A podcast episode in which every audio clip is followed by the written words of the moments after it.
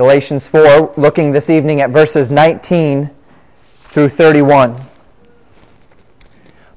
Paul is writing in this epistle to a church which was lost in false doctrine.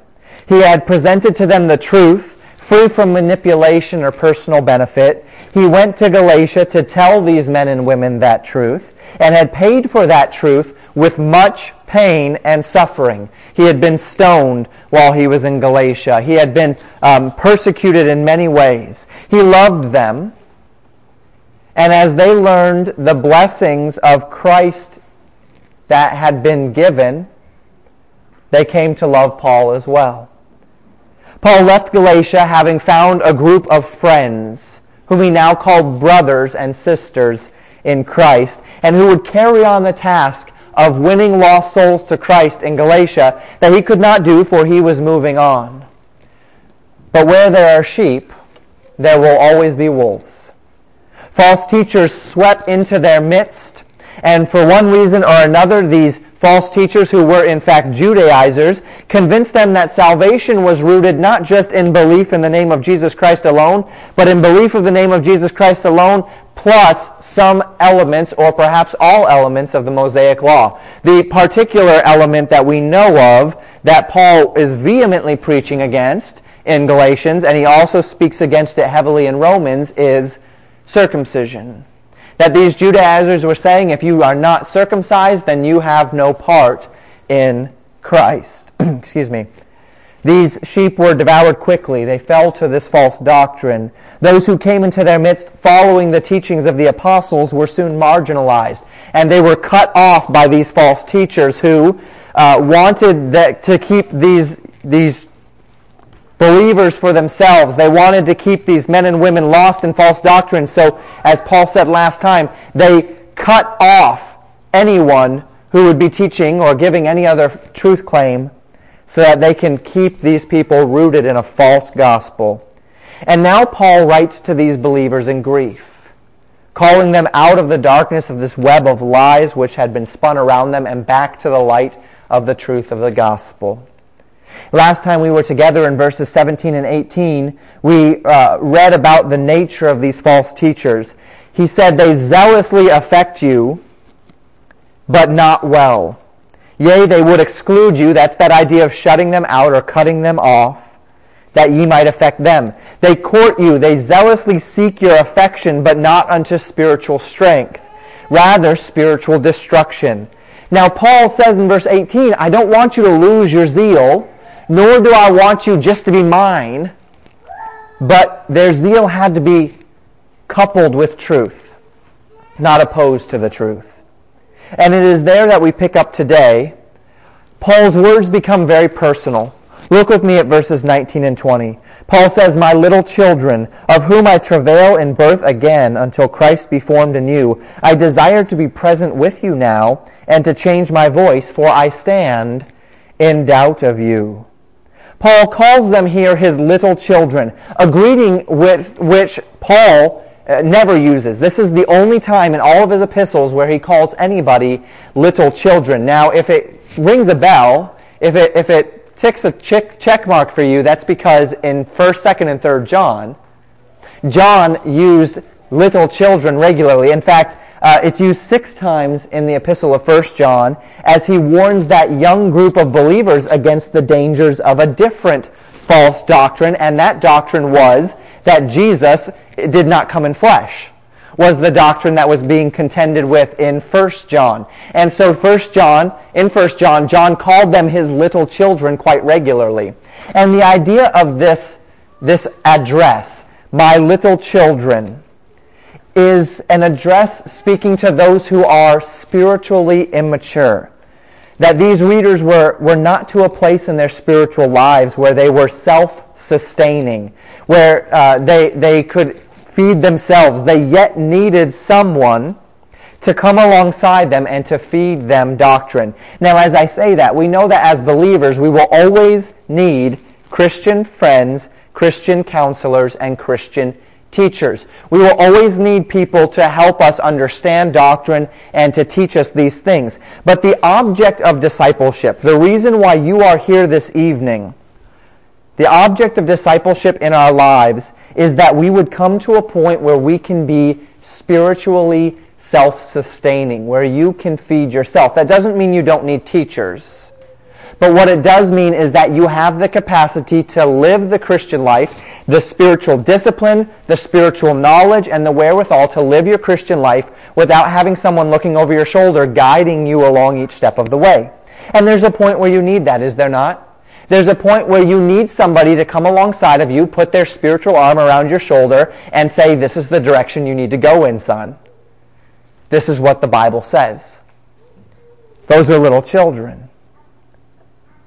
Now, as we consider this idea, the parents in this room might relate to this well in the form of parenting.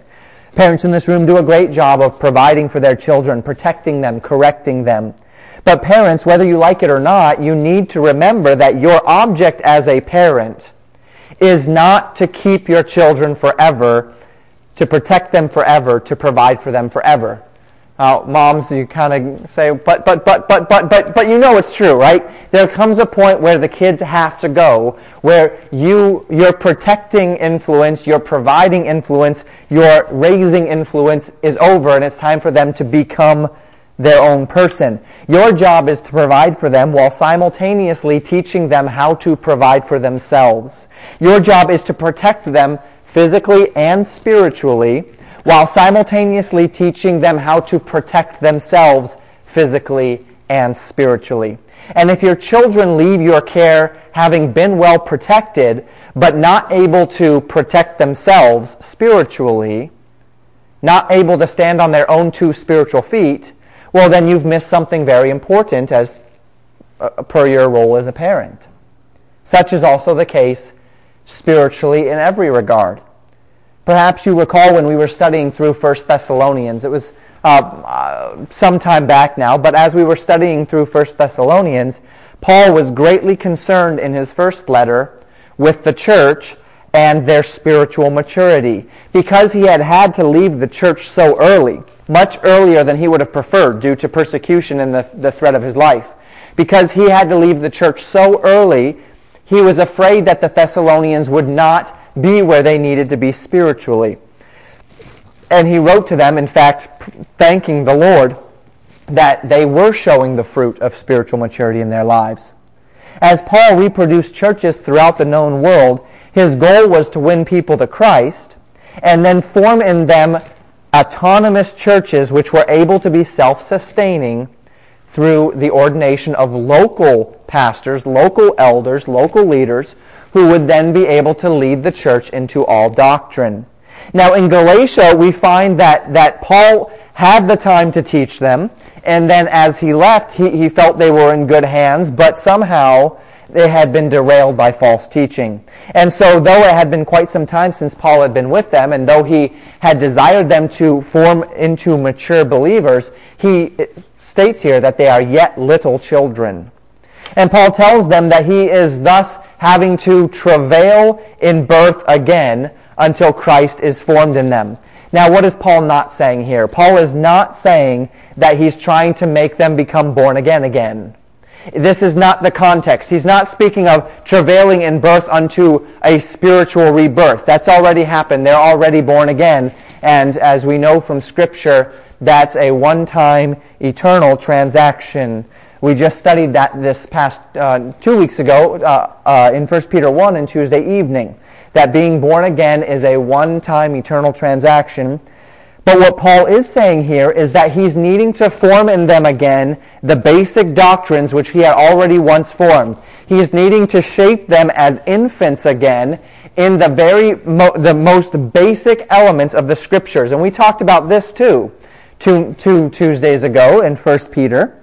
Uh, the, the foundations of the Christian life as we considered uh, the, the passage Hebrews chapter 6 verses 1 through 8, which um, as we consider that, the writer calls on us to move past the foundations of the faith, the basic principles of the doctrine of Christ, and to move on to perfection. What he's saying there is you don't need to be continually trying to build again the foundation of the gospel, move on to perfection, get past that, and move on to spiritual maturity.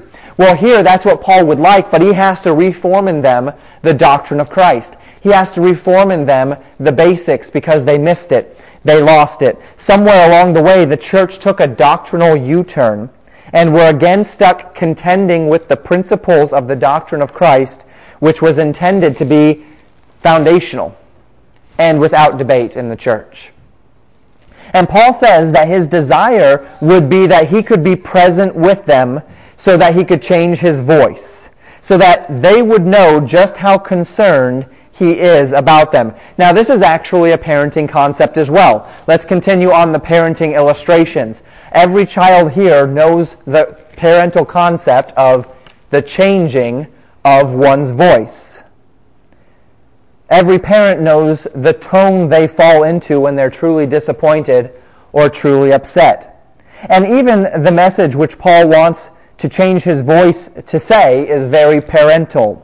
Paul tells them that he would change his voice so he can tell them that he stands in doubt of them. The idea behind this phrase in the Greek is literally to be at a loss. I am at a loss concerning you. If I might personally translate this into parental terms, uh, this would be Paul looking at the little children of the faith, changing his voice in the way that parents somehow can do, right? To, to make your voice sound serious, and saying, I just don't know what to do with you. Effectively, that's what he's saying. I'm at a loss, church in Galatia. I'm at a loss, believers.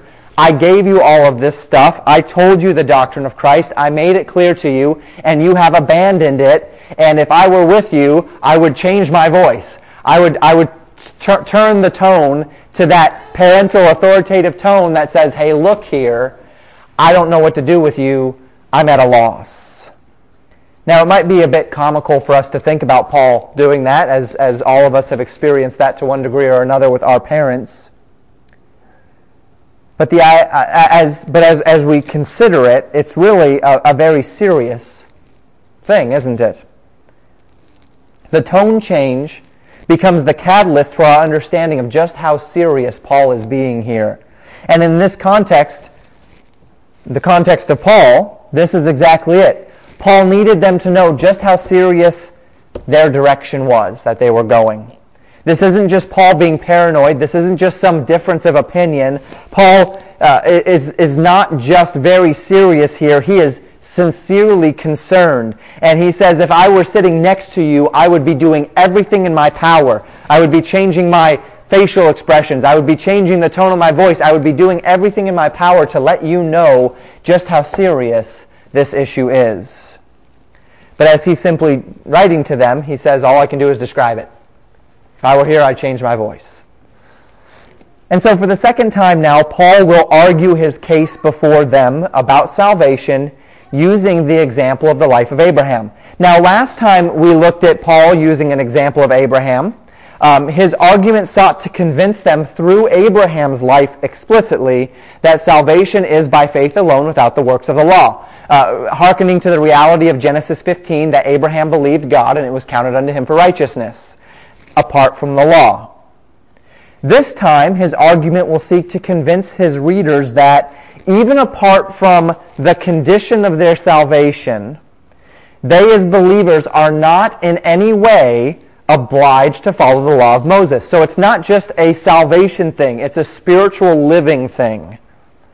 And Paul is going to do this by revealing an allegorical relationship between two mothers, the two mothers of Abraham's two boys, Ishmael and Isaac, and the two covenants between God and his elect, namely the covenant of Moses and the covenant of grace, the Mosaic law and the new covenant. So he argues, so the argument begins in verse 21 and 22 where he says this, Tell me, ye that desire to be under the law, do ye not hear the law? For it is written that Abraham had two sons, the one by a bondmaid and the other by a free woman. So Paul tells us uh, that once again, since the law is really what matters to these Galatian believers, he says if the law is really what matters, then listen to the law. Then go back to the law. The, the book of Genesis is one of the five books of the Torah, which was one of the five books of the Jewish, the Hebrew law. And so it's one of the books of the law. He says, okay, if, if, if the law is what you want, let's take a look at the law. And so he goes back to the book of Genesis once again to establish the inferiority of the law to grace. And he reminds us that Abraham had two sons the one by a bondmaid and the other by a free woman. The account in question here is found specifically in Genesis chapter 21, but I'd like to give you a little bit of backstory before we consider Genesis 21 this evening. In Genesis 15, God promises to Abraham that he will be a great nation. And Abraham, though he believes this promise, is troubled by this promise. And he's troubled by this promise because his wife Sarah is barren. She cannot have children. And so he says to the Lord, well, uh, my wife is barren. She can't have children. So is Eleazar of Damascus, my chief servant, is he going to be the one through whom these promises will come? Uh, but on that day, God says, no. No, Abraham, that's not my plan. And he assures Abraham that indeed he would have a child from his own loins, of his own blood. And Abraham believes him, Genesis 15 says. And this faith that he would have a child was counted unto him for righteousness. This is very important, so don't miss it.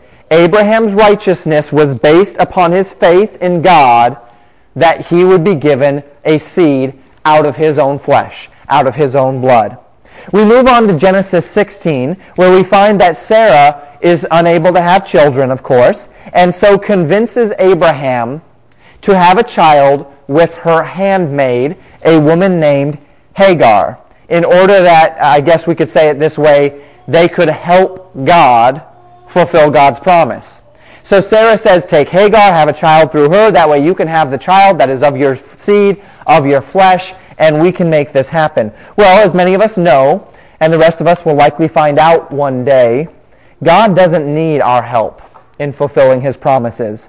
And oftentimes when we try to help God in fulfilling his promises, we just end up kind of making a mess of things. So Abraham has a child, and his name is Ishmael, and this causes massive family problems. Here is Hagar. Hagar is underneath Sarah. Hagar is a bondwoman. Sarah is a free woman. And yet Hagar, this bondwoman, has now had a child with the free woman's husband. And so though Hagar is has to maintain this role of submission to Sarah, Hagar in her heart feels in every way superior to Sarah because Hagar has had a child and Sarah has not, and having children is everything in that culture.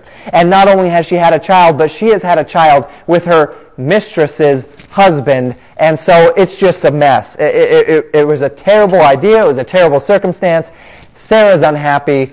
Uh, Sarah makes Hagar very unhappy. Uh, Hagar ends up running away. God says, no, return. Uh, you fulfill your role. Hagar does so. In Genesis 17, we find God again reiterate to Abraham his promise of a seed and the blessings that would be given to that seed. And Abraham pleads with God. Abraham says, can't Ishmael be the seed? I've got this son. This is great. Can't you make Ishmael the seed? And God said, absolutely not.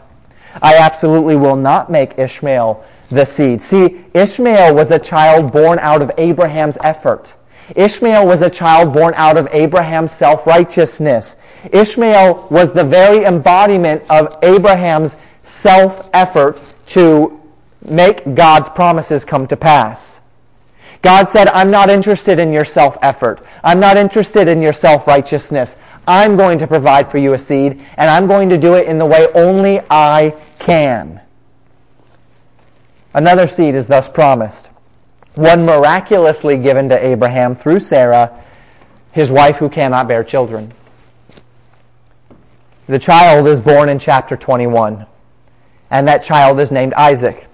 He is the first child of Abraham's household that we have on record that is circumcised on the eighth day according to the promise, uh, the, the expectation of God. And now let's read together a little bit in Genesis 21. You can feel free to turn there if you'd like, or it'll be on the screen behind me. Genesis chapter 21, and beginning in verse 9, we will read through verse 13. And Sarah saw the son of Hagar the Egyptian, which she had borne unto Abraham, mocking. Wherefore she said unto Abraham, Cast out this bondwoman and her son, for the son of this bondwoman shall not be heir with my son, even with Isaac. And the thing was very grievous in Abraham's sight because of his son. And God said unto Abraham, Let it not be grievous in thy sight because of the lad, and because of thy bondwoman. In all that Sarah hath said unto thee, hearken unto her voice, for in Isaac shall thy seed be called. And also of the son of the bondwoman will I make a nation, because he is thy seed. So Sarah sees Ishmael one day mocking her son Isaac, and she gets extremely angry. She will not stand for it. She says, Get this kid and his mother out of here. Well, obviously, Abraham doesn't want to do this. Abraham doesn't want to cast her out. But God speaks to Abraham and tells him to do it, to send her away, because Isaac is the, the son through which these blessings will come. Now, from a carnal perspective, this seems harsh and wrong that God is telling Abraham to send away this woman and this child uh, who I mean, it's, it's her, his fault, right? That Hagar had this child. Uh, it wasn't her choice. It wasn't her idea. It was his idea. Well, Sarah's idea, but uh, it was he's the one that did it. But, you know, it isn't God's fault either. It isn't God's fault that Abraham sought to bring about God's promises his own way. It isn't God's fault that Abraham ushered grief and misery into his family through his misguided decisions. And now Abraham Hagar, Ishmael, Sarah, and Isaac, they all are suffering the consequences of Abraham's poor choices. You know, we've said many times, we'll say it again a little bit later uh, in, in the, the sermon this evening. You can choose your sin, but you cannot choose that sin's consequences. You can choose what you will do, but you can't choose who you're going to hurt by it and who will be affected by the consequences of your choices. Hagar, Ishmael, they were casualties of Abraham's poor choices. That happens in real life, doesn't it? In real life, we don't live in a box separated from everyone else. The choices we make touch people. The sins that we commit hurt other people. This is the reality. Abraham's sin is affecting Hagar and Ishmael in a deeply negative way. So Abraham sends Hagar and Ishmael away with the assurances of God. God says, don't worry about them. I'll take care of them. He will still become a great nation, but he's not the child of promise. He doesn't need to be here with you. And it is this event that comes the backdrop for the passage in question. So turn back with me uh, to Galatians chapter 4, and we will pick up again in verse 23, where the scriptures tell us this. But he who was of the bondwoman was born after the flesh, but he of the free woman was by promise. So this is the, the account that we just read. There was a child named Ishmael, born of Abraham's will and born of Abraham's power to a slave woman.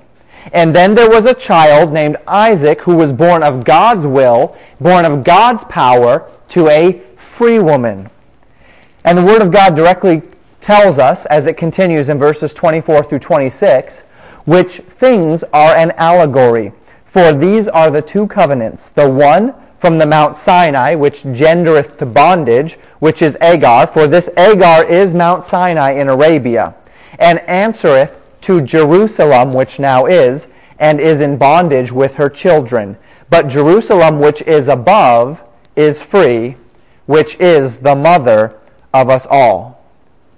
Now, an allegory is an account that paints a figurative picture of something else, so that the characters in the allegory are meant to resemble the characters in the other account. In this case, Paul says that these two children, Isaac and Ishmael, are allegorically related to the two covenants which God ha- has made throughout history with his elect.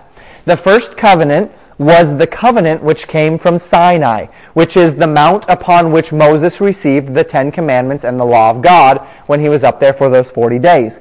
Paul says this covenant corresponds allegorically to Ishmael.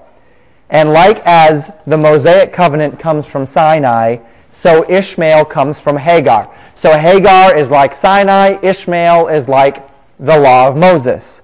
The second covenant is the covenant which comes from what Paul says is Jerusalem, which is above. Jerusalem which is above. An interesting way to put it, but the Jerusalem that we know which is above is the Jerusalem which John sees coming down from above in Revelation chapter 21 verses 2, the Jerusalem which is there called New Jerusalem. And in that verse we read this, And I, John, saw the holy city, New Jerusalem, coming down from God out of heaven, prepared as a bride adorned for her husband. Now let me quickly remark about the two Jerusalems which are being spoken of here in verse 26. Paul says that the Jerusalem which is now is in bondage with her children to the law of Mount Sinai. In this way, Paul uses Jerusalem the city as it existed in the days of the Galatians to as a representation for the entire nation of Israel, the entire elect people, national Israel. That's the Jerusalem which now is. And then he says that the Jerusalem which is above is free and the mother of us all, speaking of believers. In this way, Paul uses the new Jerusalem, which will descend from God out of heaven, that new Jerusalem to represent the entire body of redeemed believers in every generation, which will find their eternal home in that celestial city. So we have the Jerusalem which is now, and Paul says that's in bondage to the law, right? Because Israel, as a nation was in bondage to the law at that point. They were not freed by grace. They had not accepted Christ. They had rejected Christ. He says, then there's the Jerusalem which is above, which, by the way, the Jerusalem which is above from Revelation 21, it's the only time that anything in Scripture is actually called a bride being adorned in context of Christ. It's, I, I believe that the church is a part of that bride, but New Jerusalem is officially that bride, adorned for her husband, which will, of course, encompass not just the church age, but every age of believers. And let me just state one more thing before we move on here. It cannot be said, textually or interpretively, that Paul is stating dogmatically that the, the account of Abraham is only an allegorical account. And what I mean by that is this the account of Abraham works allegorically according to God's plan to describe these two covenants. But that doesn't mean that the account of Abraham is not, not real history. And that's important for us to understand here. Paul is not saying, oh, don't worry, the book of Genesis is just allegorical and metaphorical and it's not literal. That's not what Paul is saying here. We can't gather that textually. We can't gather that interpretively. It's simply put, he's saying that these that this relationship is typologically or allegorically relatable to these covenants. And to drive his point home, Paul quotes Isaiah 54 verse 1 in verse 27 of Galatians 4. He says this, For it is written, Rejoice, thou barren that bearest not. Break forth and cry, thou that travailest not. For the desolate hath many more children than she which hath and husband. Uh, as Paul quotes this verse from Isaiah 54, in Isaiah 54, the prophet is writing to Israel, and he's writing to them about their exile in Babylon, stating that the spiritual fruit of the nation, that there will be more people that will come to be followers of Christ in the exile than there would have been in the land in which God had given them as their people. And so Isaiah was saying, rejoice, because this exile is going to bring you closer to God. Here Paul extends that principle to the church as well, that the spiritual fruit of the Jew and the Gentile alike, apart from the law, is far more significant than the spiritual fruit that was found while they were under the law. And that's the, the extension there. That in the same way that the exile would bear more spiritual fruit for Israel than living in the land, the, the covenant of grace would bear more spiritual fruit for Israel and the Gentiles than the law of Moses. And, and thus, as Paul continues, he says in verse 28, Now we, brethren, as Isaac was, are the children of promise. See, here's the thing. Paul has established all throughout the book that we are saved apart from works, saved by grace alone, through faith alone. Now consider the allegory because it's really fantastic. Abraham fully believed God's promise, right? Fully believed God's promise in Genesis 15 that God would give him a seed and that that seed would come through his flesh. He fully believed that. We know that because the Bible says Abraham believed God and it was counted unto him for righteousness. But in misguided confusion, he seeks to bring about the promise of God, which he fully believes in. He seeks to bring about that promise through his own futile efforts resulting in Ishmael, but not in the realization of God's promise. It brought about a son, but it didn't bring about the realization of God's promise. But God wholly rejects this. He wholly rejects Abraham's personal effort, rather insisting that through Abraham, uh, there would come another seed. Abraham wants God to bless him through his own efforts, but it doesn't change the fact that God is going to bless Abraham through his promise. Literally, it's this. Abraham, you believe that I'll give you a seed, right? Abraham says, well, yes, God, I do. And you tried to bring it about your own way. Well, yes, God, I did. Well, I reject it, but I'm still going to give you a seed. Well, Abraham says, can't you just take Ishmael? Absolutely not. That's your effort. You can try to present Ishmael before me as many times as you want, but I'm going to give you a seed out of Sarah, even in spite of you. Do you see the parallel? These Galatian believers were born again. They had accepted Jesus Christ by grace through faith. They had accepted him with all their heart. They had heard the promise of God through Jesus Christ of eternal life, and they believed it with all of their hearts, so they were saved according to the promise. They believed God, and it was accounted unto them for righteousness. But then, just as Abraham, having believed God, began to try to work out that promise in his own way, the Galatian believers began to listen to the wrong person, just as Abraham did when he listened to his wife, and he sought to bring about God's promise of eternal life through his own efforts. So did the Galatians.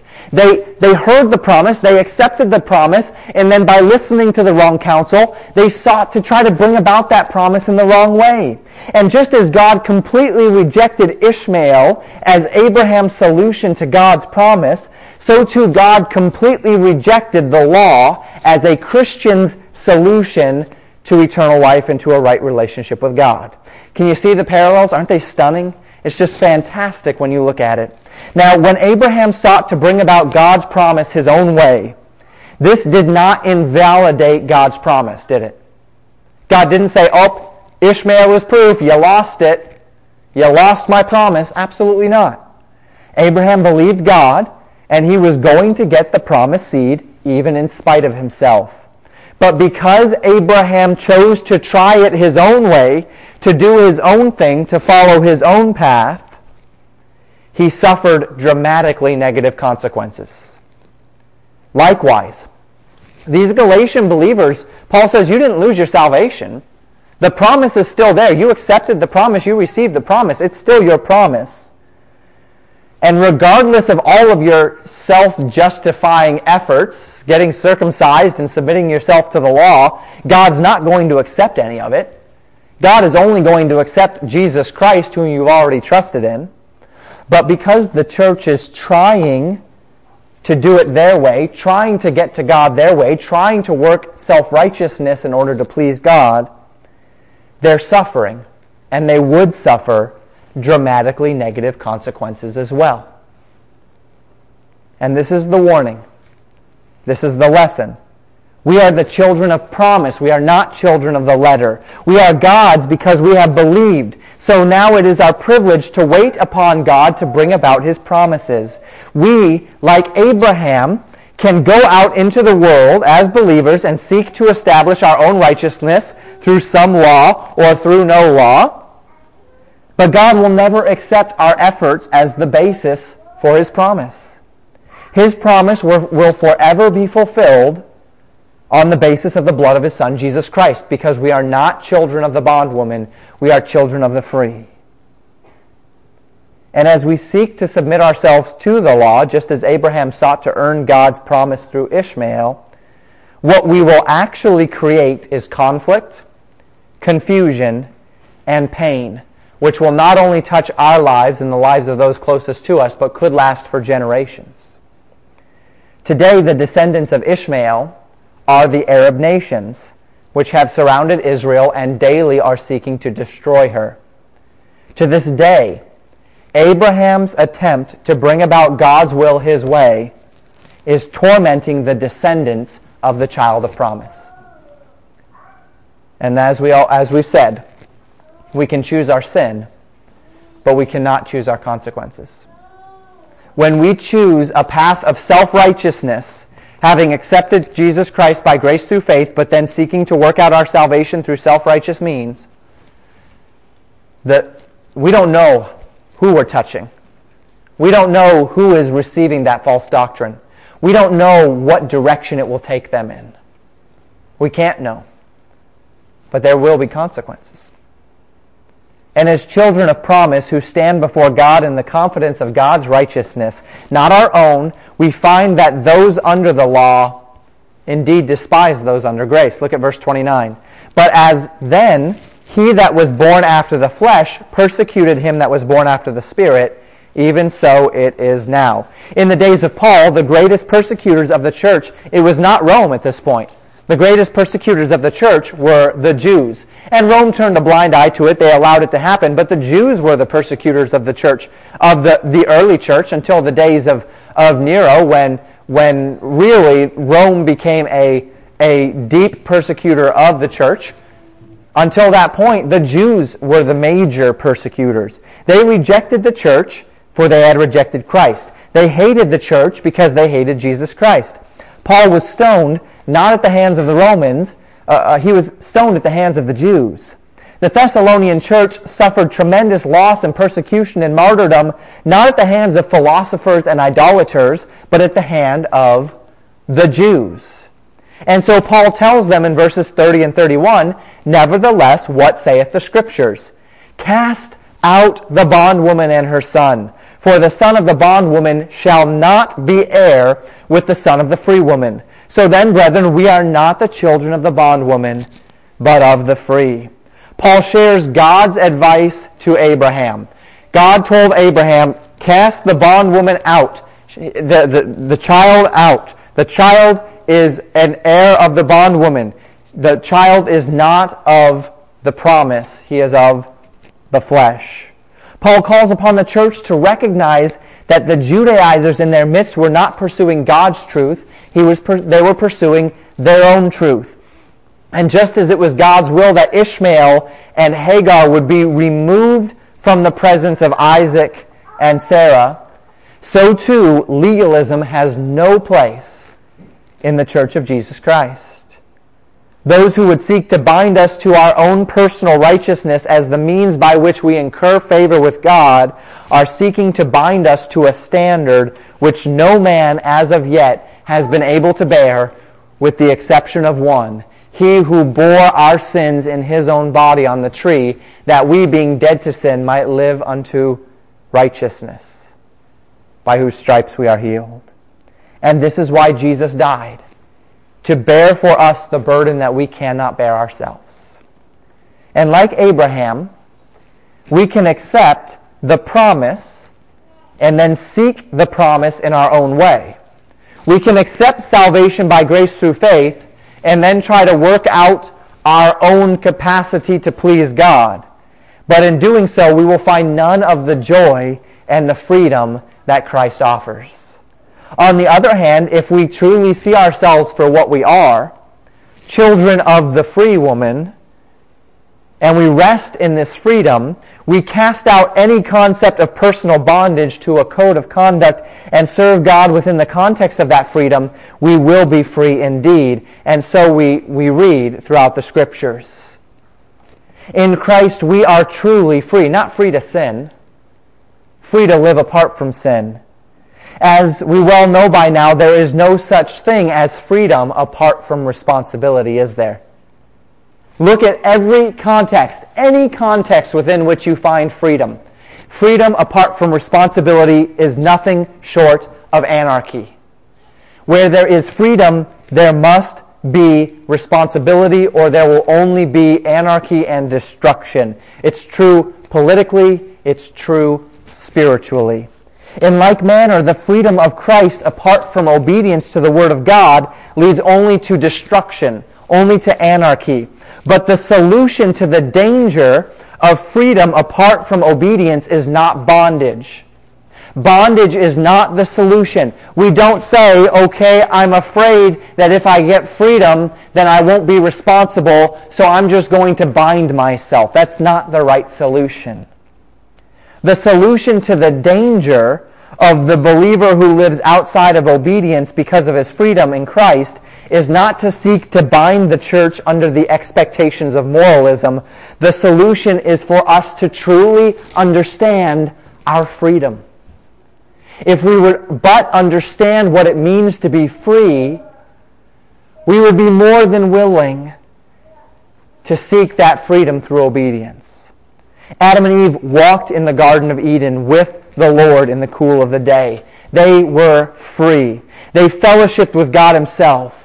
And God allowed them the freedom to eat of any tree in the garden. He says, but of the tree of the knowledge of good and evil thou shalt not freely eat, for in the day that ye eat thereof ye shall surely die. There was one exception. Their freedom came with the responsibility of avoiding that which God had identified unto them as destructive. Now, this didn't limit their freedom. They were free. They had every opportunity to eat of that tree or any other tree. But to eat of that tree, the tree of the knowledge of good and evil, would be to work against their own freedom, would be to place themselves in the bondage of sin. Adam and Eve failed their test, believing that they could somehow improve on God's plan for them. And so too can we. We are not under the law. And we must guard this freedom with vehemence. We must cast out the notions of the bondwoman and her son and live in the promise of eternal life through the righteousness of Jesus Christ alone.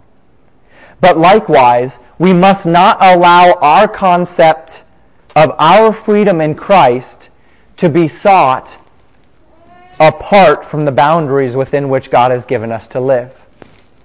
I don't know about you, but parents, those of you who have raised children to some point, have you noticed how positively children respond to knowing their boundaries? When a child knows the boundaries within which they operate, they have a peace because they know the freedom that they have. If, par- if, if their boundaries are just guesswork, well, if my parents are grumpy today, then they're not they're say they're going to say I can't do that. But if they're in a good mood today, they're going to say I can do that. If my parents aren't really paying attention today, then they're going to let me go there. But if they're if they're really paying attention, they're not. If the boundaries are completely ambiguous, then a child never knows when mom and dad are going to be angry and when they're going to be content. But when a child has boundaries and those boundaries are set and they know them, then they can operate within those boundaries in complete freedom without fear or guilt. And when they step outside of those boundaries, they know they have. And the, the fear and the guilt are there. And there's peace in that. It's the same way with God.